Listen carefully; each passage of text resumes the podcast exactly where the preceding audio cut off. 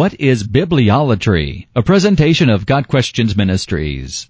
The term bibliolatry comes from combining the Greek words for Bible and worship. In a Christian context, simply stated, bibliolatry is the worship of the Bible. Typically, the accusation of bibliolatry is used as an attack on those who hold to the inerrancy, infallibility, and supremacy of Scripture. It is often employed as an inflammatory and derogatory attack on believers who hold to sola scriptura and or a literal interpretation of the Bible. It is important to note that the charge of bibliolatry does not claim that some Christians literally bow down before a Bible and worship it as if it were an idol. While there may be some strange cult out there that literally worships the Bible, that is not what bibliolatry is referring to. The accusation of bibliolatry is that some Christians elevate the Bible to the point that it is equal with God, or to the point that studying the Bible is more important than developing a personal and intimate relationship with Jesus Christ. Is the charge of bibliolatry accurate? First, it is important to understand what the Bible says about itself. 2 Timothy 3 verses 16 and 17 declares, "All Scripture is God-breathed, and is useful for teaching, rebuking, correcting, and training in righteousness, so that the man of God may be thoroughly equipped for every good work." So if the Bible is God-breathed, and God does not lie, Titus 1 verse 2, then every word in the Bible must be true. Believing in an inerrant, infallible, and authoritative Bible is not bibliolatry. Rather, it is simply believing what the Bible says about itself. Further, believing what the Bible says about itself is in fact worshiping the God who breathed out His Word.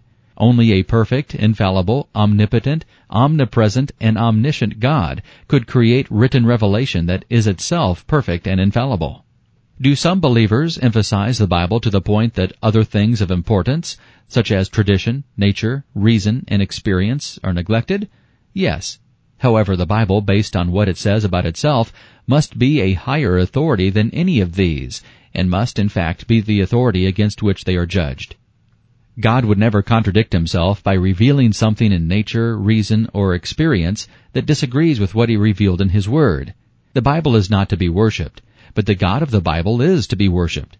To ignore what God has revealed about Himself in His Word, and instead elevate the subjective revelations of nature, reason, and experience, is idolatry. Romans 1 verses 18 through 25.